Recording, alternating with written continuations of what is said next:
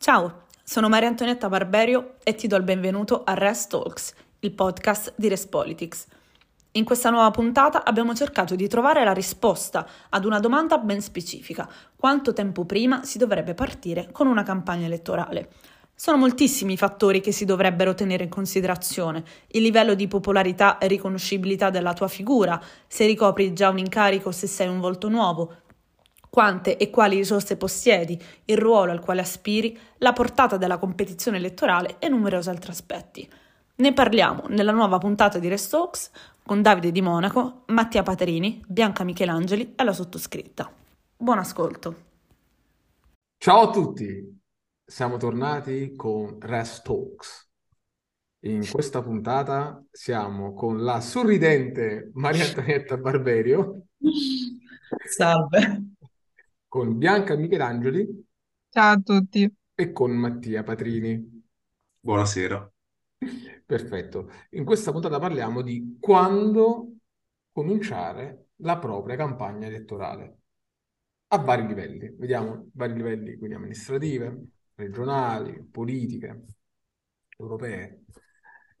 E quindi iniziamo subito con Maria Antonietta. Maria Antonietta, vuoi dirci la tua su quando iniziare? allora, eh, purtroppo secondo me Dobbiamo dare una triste notizia subito, così poi eh, chi ci ascolta può decidere se continuare oppure no, però la risposta servirà proprio a, a cercare di, ehm, di capire nel dettaglio, ecco, questo, quello che stiamo per affrontare. La risposta è che dipende, dipende da un milione di fattori, sono Possiamo tanti... anche chiudere il video, dipende. Esatto. e purtroppo eh, la, la, data, ecco, di, di, partenza, quindi quanto tempo prima bisognerebbe partire con una campagna elettorale, dipende appunto, eh, dovrebbe essere differente per ogni singolo candidato. Eh, una cosa che però vorrei dire, ehm, prima di eh, andare a, a sviscerare con tutti questi aspetti è che dov- dovremmo fare una differenza tra quella che è la campagna pubblica e invece tutto il lavoro che c'è prima, perché è chiaro che eh, un candidato nel momento in cui apre il suo profilo social, scritto Tizio Caio candidato sindaco, ehm, avverrà un certo numero di mesi prima della data delle elezioni, però non è di certo quella la data che segna eh, il, il lavoro che appunto è stato fatto per arrivare a quel punto. Molto probabilmente ci saranno molti altri mesi, anni, delle volte, in cui bisognerà fare un lavoro non pubblico, chiaramente di analisi, di indagine, di, per capire se ne vale la pena, se ci sono i numeri, in che modo farlo, eh, quali risorse utilizzare. Invece poi eh, ci sarà il momento della campagna pubblica che verosimilmente corrisponderà qualche mese prima della data delle elezioni in cui si parlerà direttamente ai cittadini, si presenteranno i temi, eccetera. Quindi questa è una doverosa premessa. Benissimo. Allora, Mattia, tu prima mi parlavi, prima che iniziassimo a registrare, di, eh, di voler portare degli esempi, ok, Sì, di esatto. inizio di campagna elettorale. Quali sono questi esempi che volevi portare? Eh, innanzitutto, io credo che ehm, per ogni campagna elettorale, come diceva eh, Tonia, eh, bisogna fare le dovute analisi, nel senso dipende per cosa ti candidi, eh, qual è l'obiettivo, perché tu ti puoi candidare a sindaco di una città, ma il tuo obiettivo può anche essere banalmente eh, entrare solo in consiglio comunale. Dipende anche dalla tua esperienza pregressa, dalla tua notorietà e in base a questo poi si sceglie il, il tipo di strategia.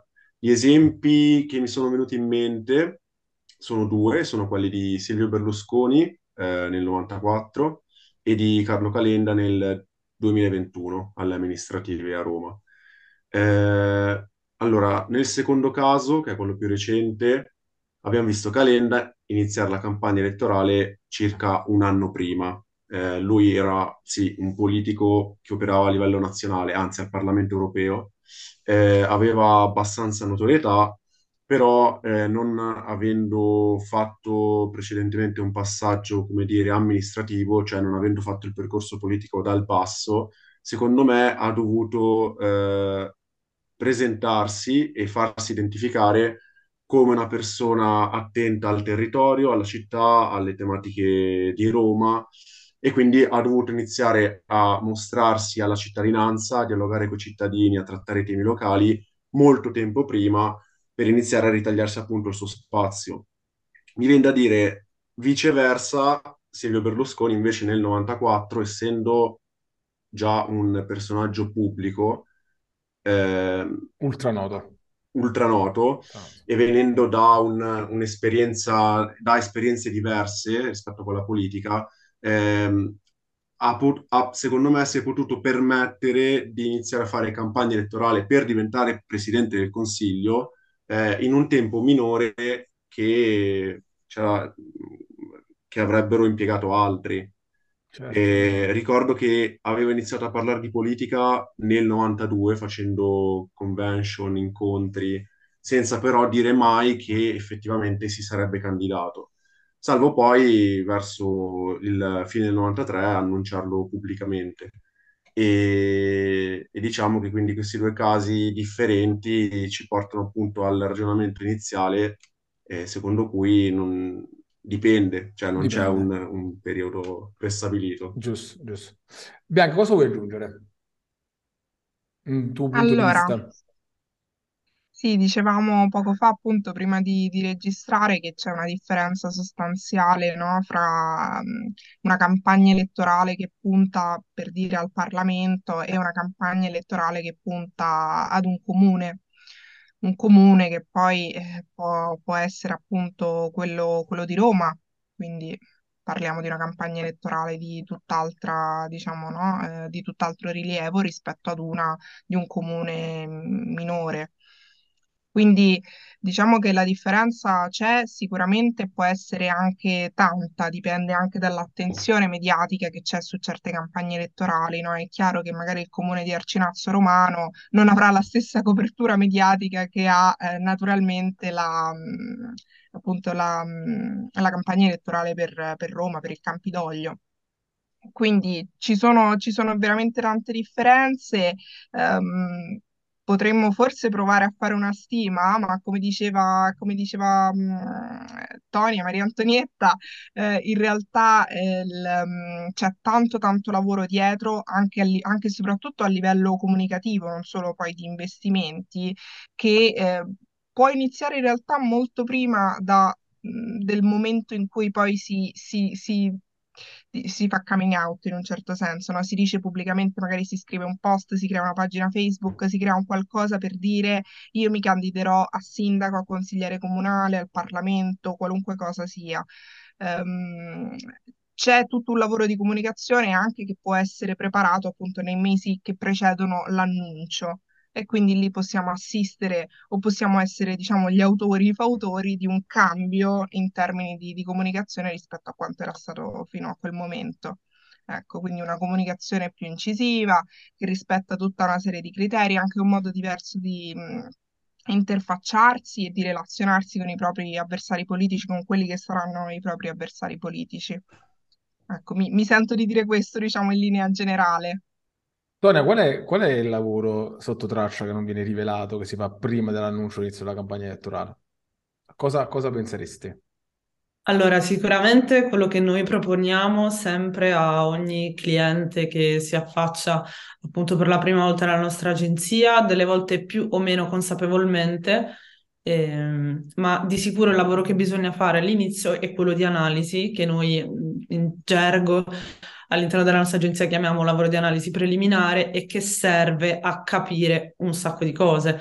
Quindi, innanzitutto, mh, mi verrebbe da dire le risorse di cui dispone un candidato, perché se da una parte eh, di sicuro è importante essere presenti, cioè proprio in termini di, di- di tempo, ecco, eh, sui social, sulla stampa, eccetera, eh, è anche una questione di, di- qualità. Quindi, come questi mesi di campagna eh, vengono vengono percepiti anche poi dalla, dalla cittadinanza. Questo perché nei mesi di campagna bisogna fare attività, bisogna fare volantinaggio, bisogna avere una sede cu- con cui ehm, accogliere i, i cittadini, bisogna eh, fare iniziative, bisogna ehm, uscire sulla stampa, ecco, e tutte queste cose qui chiaramente eh, prevedono un certo tipo di impegno che può essere sia eh, economico, chiaramente, eh, ma anche eh, umano e quindi avere le, le persone, le, la disposizione di volontari che possano essere d'aiuto al, al, candidato nel cercare di portare il proprio messaggio a quante, a quante più persone possibili. Quindi cercare di partire, che so, un anno prima per un'amministrazione amministrativa è sicuramente cosa buona e giusta, ma eh, se appunto il candidato in questione non ha le risorse per affrontare questi 12 mesi ecco, di campagna in maniera piena e quindi di eh, approfittare di tutti i mezzi appunto che si potrebbero utilizzare per fare una campagna elettorale, si rischia di arrivare poi, soprattutto nell'ultima parte della campagna elettorale, scarichi, quindi senza munizioni. E verosimilmente eh, proprio nel periodo in cui gli avversari cercano di dare il tutto e per tutto e quindi si sarà in, in netto svantaggio rispetto ai tuoi competitor. Giusto, giustissimo. Poi l'analisi preliminare deve essere, deve essere alla base di tutto quanto il percorso strategico, quindi prima di fare qualsiasi cosa noi consigliamo di fare l'analisi preliminare e poi muoversi solo dopo, perché la strategia traccia la strada per tutto il resto risponde proprio a, all'esito del, dell'analisi preliminare, sia perché appunto, come dicevo prima, eh, definisce quelle che sono le risorse del, del, candidato, ma anche cerca di capire a chi deve parlare, con quali canali, con quali toni eh, deve parlare, quindi in che modo deve essere presente, se ci sono dei eh, lati da oscurare oppure altri da, da, mettere in luce, perché è chiaro che non bisogna parlare della qualsiasi, bisogna scegliere con cura anche eh, quello che deve essere nascosto alla, ai cittadini, ecco, perché magari potrebbero rappresentare dei punti di debolezza del candidato che non gioverebbero, ecco, al risultato finale. Perfetto, perfetto. Mattia, cosa ti senti di aggiungere rispetto a queste considerazioni? Riguardo a quello che è stato appena detto, eh, riguardo all'analisi preliminare, eh, io la vedo, penso che tutti la vediamo come una bussola, anche perché in relazione con il fattore tempo, di cui abbiamo appena parlato, eh, in una campagna elettorale di lungo periodo, è possibile che eh, col passare dei mesi si perda anche un po', nel senso si, si snaturino alcuni, alcuni elementi, alcuni fattori, si perda un po' eh, di vista magari eh, l'obiettivo iniziale. E quindi diciamo che avere un'analisi preliminare da consultare quasi come una Bibbia è, è fondamentale per avere sempre ben chiari eh, gli obiettivi, le modalità e, e tutto quanto. Quindi qua aggiungerei questo. Bene. Bianca? Anche per sfruttare al meglio le poche risorse che magari uno può avere, no? Cioè c'è chi sicuramente ne ha di più, chi, chi ne ha di meno. E nel caso in cui dovessimo aver, averne di meno, allora avere una strategia ben chiara ci aiuta a eh, individuare appunto quali, quali, sono i punti su cui, su cui dobbiamo concentrarci, su cui dobbiamo investire le nostre risorse, che possono essere appunto risorse, come dicevamo, economiche, umane, di tempo, insomma qualunque cosa. Avere dei punti chiari ci permette di andare, diciamo, dritti all'obiettivo, ci permette di evitare di sprecare soldi, di sprecare tempo, di sprecare anche appunto capitale umano, persone, volontari su fronti che magari non sono, non sono i nostri, insomma non, um, sappiamo che non ci porteranno diciamo alcun, um, alcun particolare vantaggio insomma in termini di, di risultato finale. Quindi sì, è sicuramente molto importante fare un lavoro preliminare e poi essere attenti a tenerne conto nel corso di tutta la campagna elettorale qualunque sia la sua, la sua durata, ecco. Ripeto, prima iniziassimo a registrare, eh, tu hai fatto cenno al fatto che eh, la campagna elettorale, tu Bianca hai fatto cenno al fatto che la campagna elettorale dovrebbe essere una continua, una campagna elettorale permanente. Cosa intendevi con questa campagna elettorale permanente? Allora, ne parlavamo, sì. Ehm perché parlavamo di, di Matteo Salvini, che è noto appunto per avere una campagna elettorale permanente. Eh, io dicevo che credo sia importante, soprattutto a certi livelli, come quello naturalmente nazionale, ehm, essere sempre sul pezzo, banalmente, cioè ehm, comunicare e comportarsi sempre come se si fosse in campagna elettorale. Da una parte perché in Italia i governi crollano con una facilità che insomma nessuno sa mai quando sarà la prossima campagna elettorale, come abbiamo appena visto, insomma potrebbe essere ben prima del previsto e assolutamente improvvisa, quindi è sempre tutti, bene. o quasi tutti. Esatto, è sempre, è sempre bene tenersi pronti, è sempre bene, diciamo, avere il giusto mindset, eh, perché purtroppo in Italia funziona, purtroppo per fortuna per noi, in Italia funziona così. E, mm, e poi perché, insomma, è chiaro che è alla base di- de- de- della carriera politica di, di- di ogni politico che sia mai esistito sulla faccia della terra, eh, l'avere, l'ottenere e il mantenere il consenso del proprio elettorato. Quindi lavorare sul consenso, lavorare sulla propria comunicazione è fondamentale, lo è sempre, non soltanto in campagna elettorale una- anche una volta eletti non si può pensare di aver finito lì di certo, per questo noi anche proponiamo, no, dei servizi di comunicazione istituzionale, perché è importantissimo che qualcuno di competente e serio continui a curare la comunicazione del candidato che nel frattempo è stato eletto. Non si può pensare di, soprattutto se, se si vuole avere una carriera politica, certo è chiaro che se ci si vuole fermare ad un mandato, allora è diciamo una one shot, ma eh, non credo sia il caso di, di molti, insomma, solitamente si vuole fare un cursus honorum e allora per far questo è necessario, insomma, mantenere sempre alta l'attenzione, così come lo è anche prima, appunto, dell'inaugurazione ufficiale della campagna elettorale. Bisogna sempre, anche perché non si sa mai cosa potrebbe poi tornare in superficie durante la campagna elettorale. Cioè, cosa intendi? Aspetta, cioè? nel senso che soprattutto oggi con internet, con ehm, qualche testata giornalistica particolarmente attenta, ma soprattutto internet, c'è il rischio che qualche dichiarazione rilasciata magari con leggerezza, qualche, dico dichiarazione, ma potrebbe essere qualunque cosa, una, fo- una foto compromettente, un video poco carino, insomma, tornino a galla e, e possano seriamente compromettere l'esito delle elezioni e quindi il consenso, insomma, del, del candidato. Quindi è importantissimo dal momento in cui l'idea inizia a passare per l'anticamera del, del nostro cervello, iniziare appunto a ragionare come se fossimo dei candidati politici, se non già delle, diciamo, delle figure istituzionali. Forse questo è un po' troppo, però secondo me essere particolarmente attenti non, non guasta, non guasta mai. Ma, Mattia, cosa, se tu fossi appena stato eletto sindaco, no? del, del tuo paese, eh, eh, sei d'accordo con Bianca nel dire ok, dal giorno dopo devo iniziare la campagna elettorale per il prossimo mandato? Anche qua, secondo me, dipende dal livello eh, in cui si opera. Eh, per il candidato sindaco, vabbè, dipende innanzitutto dalla città, perché come detto prima, se è Roma è diverso che Como, per dire.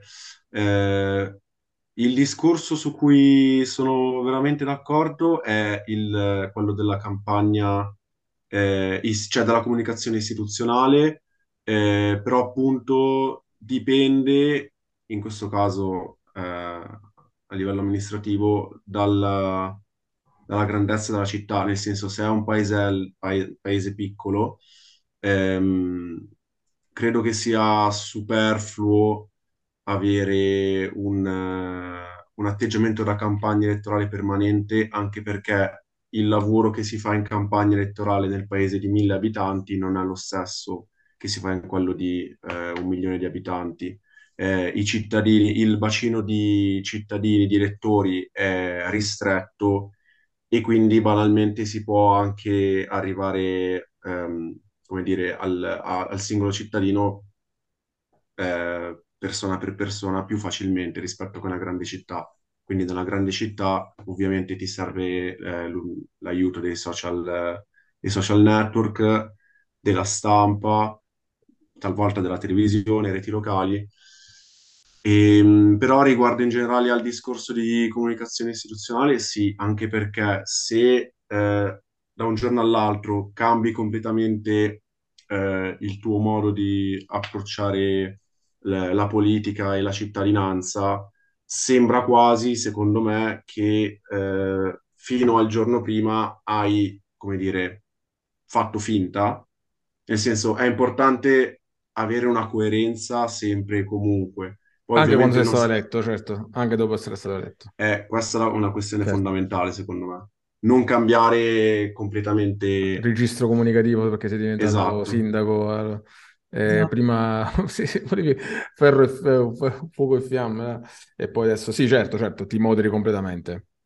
Certo, Sì. sei diventato sindaco, però devi avere un po' di buon tono istituzionale, poco, Certo. poco ma sicuro.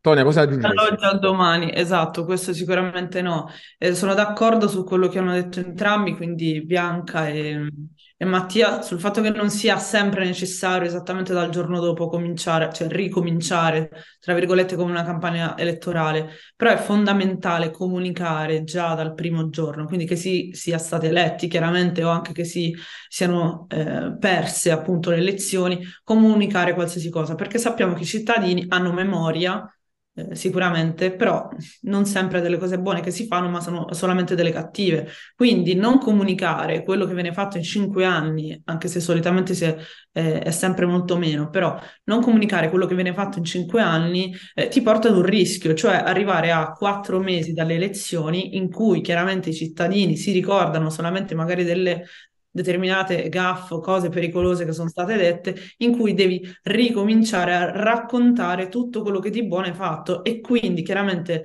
inondando il cittadino di, solo di informazioni eh, si, si viene visti un po' come quelli che effettivamente stanno tirando le somme e cercano di convincerti perché sono state fatte solo quelle cose. Quindi abbiamo inondato i cittadini di, di informazioni quando in realtà eh, un lavoro fatto in modo costante e coerente durante il tempo ti, ti porta ad un vantaggio notevole rispetto a, ehm, a poi quello che devi raccontare nei pochi mesi di, di campagna elettorale, perché quello che è stato fatto chiaramente eh, tutti lo ricorderanno, mentre dov- dovrai utilizzare quelli, i mesi che precedono la data del voto solo per fare le nuove eh, proposte, chiaramente, o il proseguo di quello che è già stato fatto. Quindi cominciare solo in quei mesi a, a parlare di lavori che magari sono stati anche anche fatti, eh, però appunto non sono stati raccontati, eh, secondo me sprechiamo un- l'unico vantaggio che abbiamo sui, sui competitor quando sono appunto sfidanti, e cioè che non-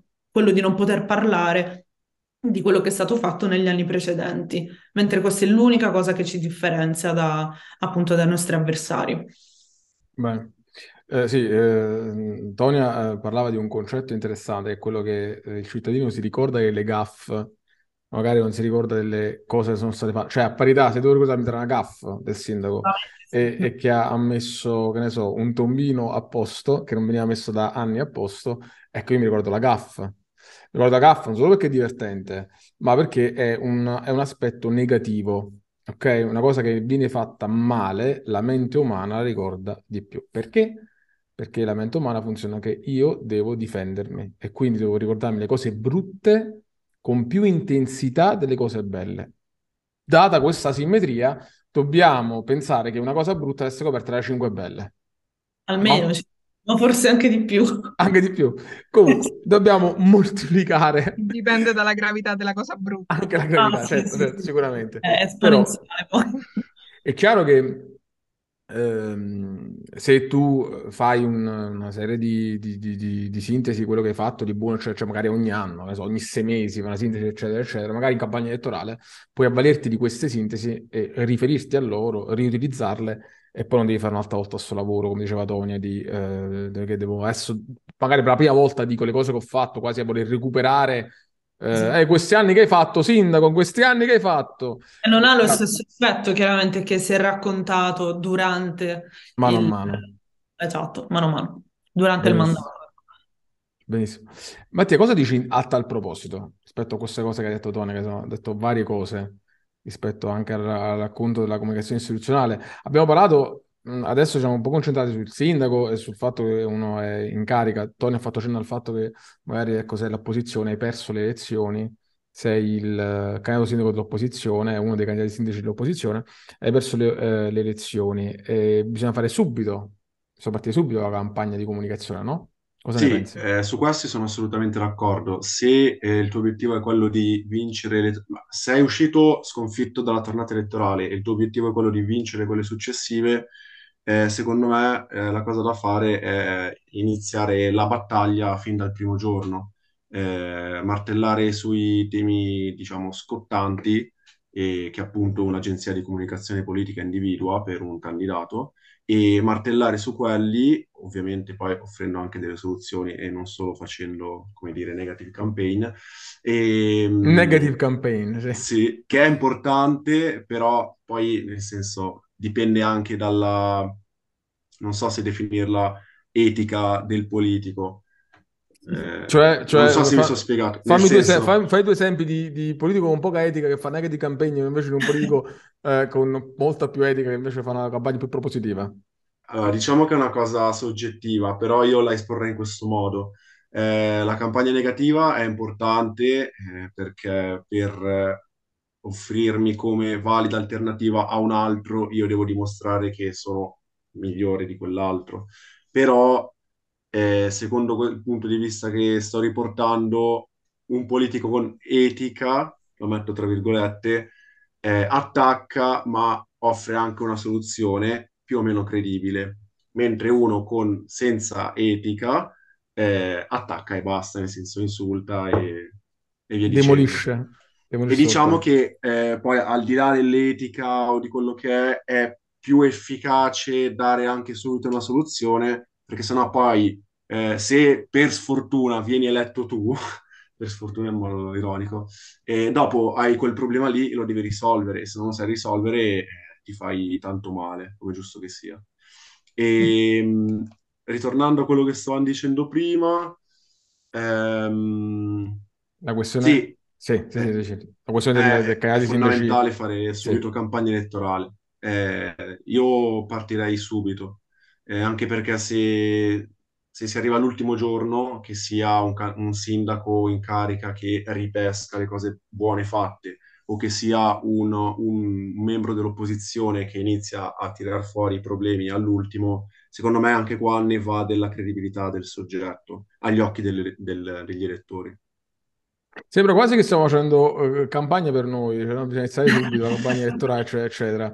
Ma a parte il budget, cioè il fatto che iniziando prima, sempre che si voglia affidare a un consulente o se voglia avere un, un aiutante, un collaboratore, più collaboratori, eh, iniziare prima mh, non ha mh, svantaggi, almeno difficoltà a immaginare svantaggi. Aiutatemi voi, c'è uno svantaggio nel cominciare troppo presto?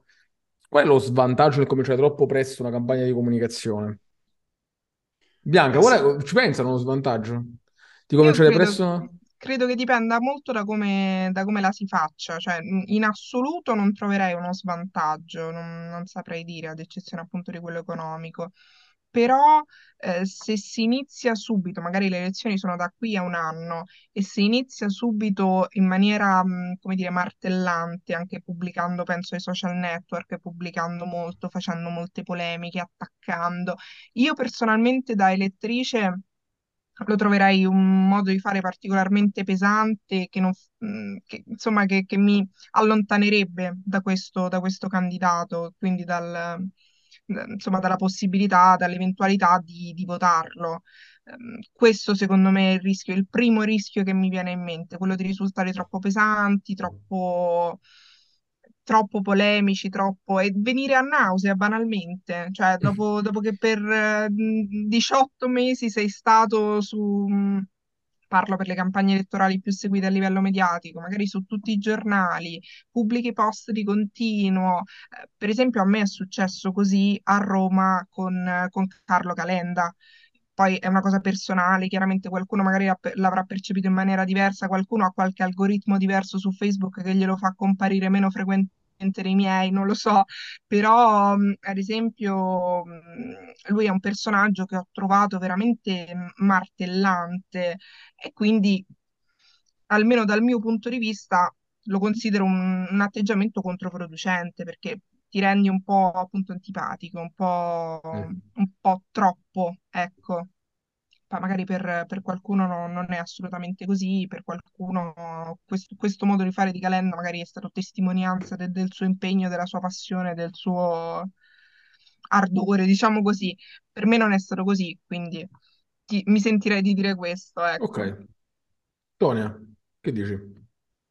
Allora, rispondo velocemente su quello che diceva Bianca. Comprendo chiaramente quello che è successo, mh, non sei l'unica, effettivamente una cosa risaputa, però di sicuro eh, magari eh, c'è mh, un aspetto positivo che appunto il modo di fare, quindi poi chiaramente di investire il budget nelle inserzioni di Calenda, è stata sicuramente una risposta molto efficace eh, rispetto poi a quello che è stato il silenzio di altre parti politiche eh, che magari sono ricordati molto tardi di, di fare campagna. Quindi comunque sicuramente un elettore ha tenuto conto anche di questo, cioè dal fatto che comunque dall'altra parte eh, i toni fossero eh, contrariamente appunto a Calenda molto molto più, più moderati, ecco che chiaramente non possiamo sapere quanto Questo a abbia Roma stiamo parlando, eh?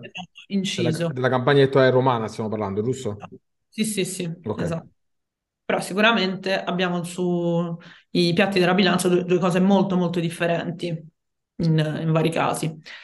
E sempre perché invece stavamo parlando di vantaggi e svantaggi, forse c'è una cosa che non abbiamo considerato, Sì. sempre il vantaggio del, del partire prima, che è il posizionamento politico, soprattutto Mm. rispetto ai temi.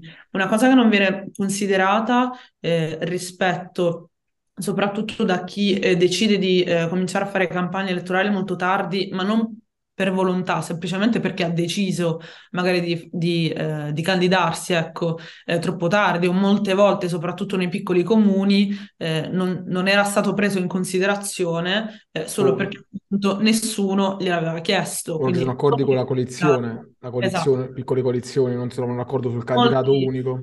a molti dei candidati lo si chiede tanti, oppure si trova un nome che possa mettere d'accordo Mm. Appunto più, ehm, più parti politiche che decidono di andare in, in coalizione, quindi hanno questo problema, cioè eh, quelli che partono prima riescono ad occupare dei, dei temi. E se io, eh, quindi con il mio partito, deciderò di ehm, spendere tutte le mie energie ehm, nel cercare di comunicare dei, dei progetti, ecco, che abbiano come unico scopo l'ambiente, l'ecologia, eccetera, è chiaro che non avrà molto senso eh, da parte di un candidato che arriva dopo cercare di combattere eh, per le stesse battaglie, soprattutto se il lavoro appunto dal- dall'altra parte è stata fatta- è stato fatto meglio. E quindi c'è il rischio di appropria- appropriarsi di eh, delle battaglie che sono rimaste e quindi magari non confacenti con quello che il proprio credo politico, però purtroppo sappiamo benissimo che funziona così, cioè meglio occuparsi di eh, pochi temi, però appunto su cui tu eh, sei l'unico portatore, quindi sei l'unico che se ne occupa, che cercare appunto di eh, poi fare battaglia eh, sull'appropriarsi di determinate cose che in realtà poi non, non giova a nessuno, perché chiaramente arrivi tardi e il posto è già preso. Giustissimo, giustissimo. Questo è veramente una cosa molto importante, molto molto importante. Poi nella mente del, eh, nella mente dell'elettore sono pochi i concetti che rimangono rispetto a ogni candidato, a ogni partito. Se penso al reddito di cittadinanza, mi mette a pensare a un... Lo sai a chi pensa, a quale partito pensi? Se pensi al reddito di cittadinanza, per esempio. Ora, se tu rispondi al reddito di cittadinanza dicendo, tuo altro partito,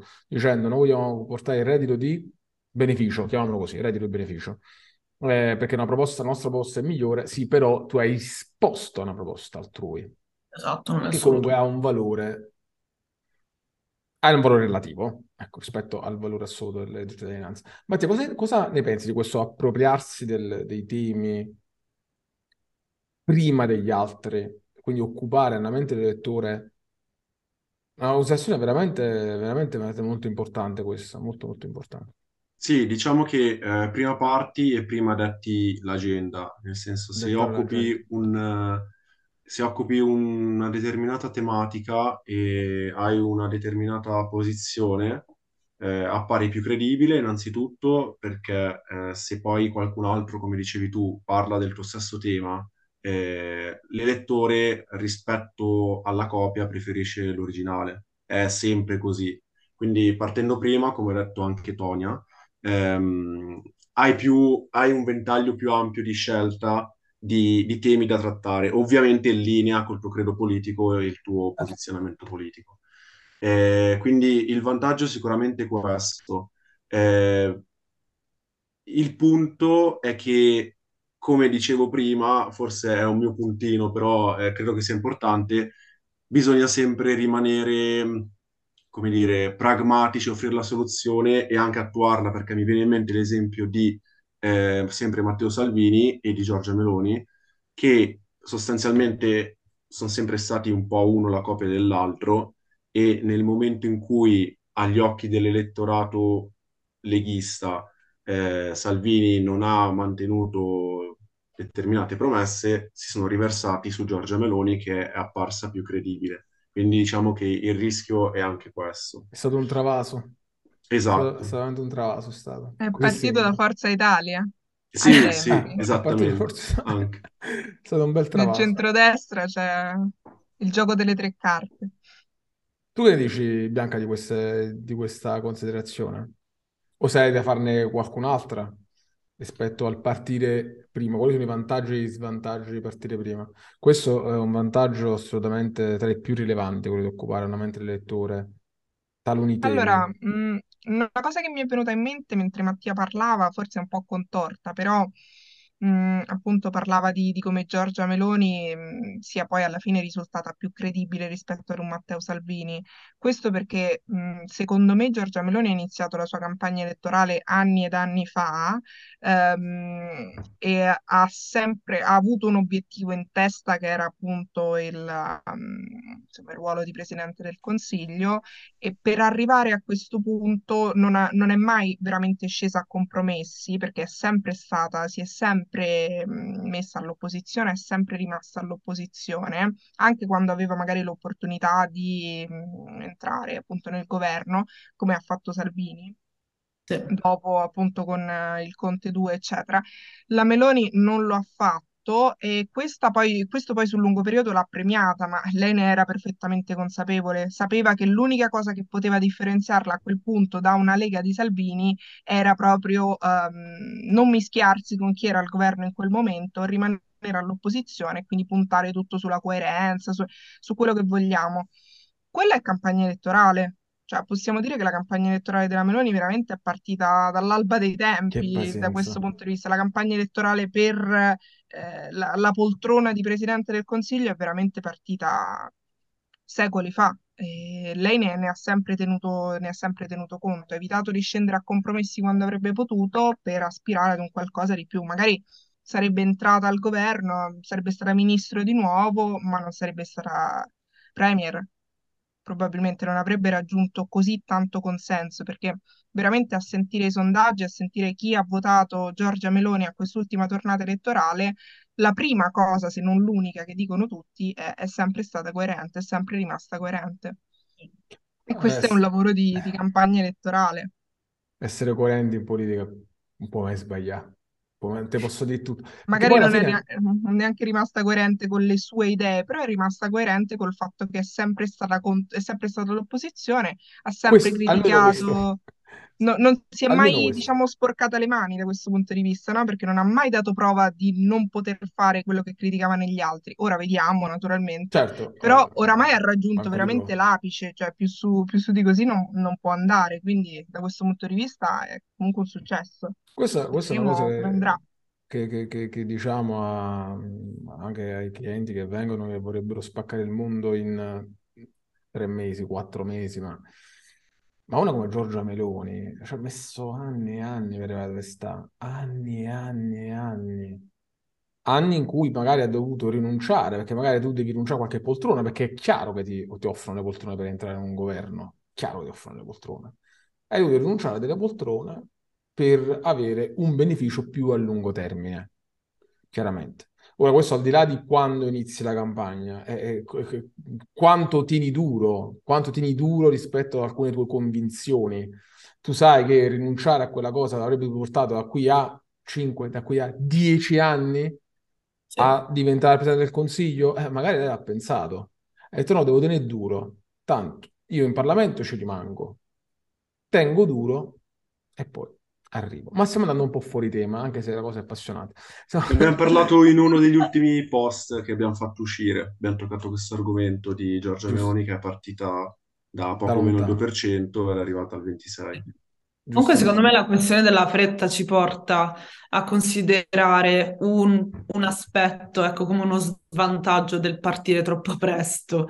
Eh, mi riferisco a, soprattutto nei piccoli comuni, ehm, anzi, in generale alle amministrative, per chi ha intenzione di fare carriera politica. Cioè, esiste mh, una cosa da tenere in considerazione che potrebbe portare a eh, doverti dire forse è il caso di aspettare, cioè la certezza di essere candidato.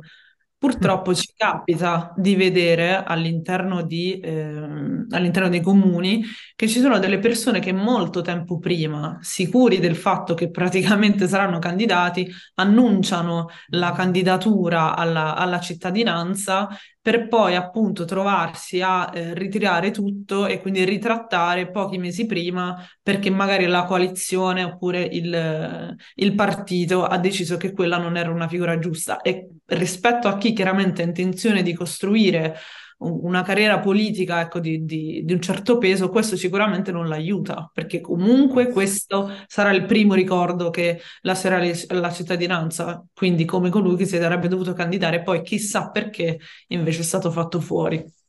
Mi vengono in mente eh, alcune espressioni in napoletano per, per indicare una cosa che doveva essere una grande cosa, poi diventa una cosa minima, ma non le dirò, però mi vengono in mente queste cose. Certo, par- partire e dire ok, parto sprombattuto, sono io il candidato, eccetera, eccetera, e poi fa sta figura.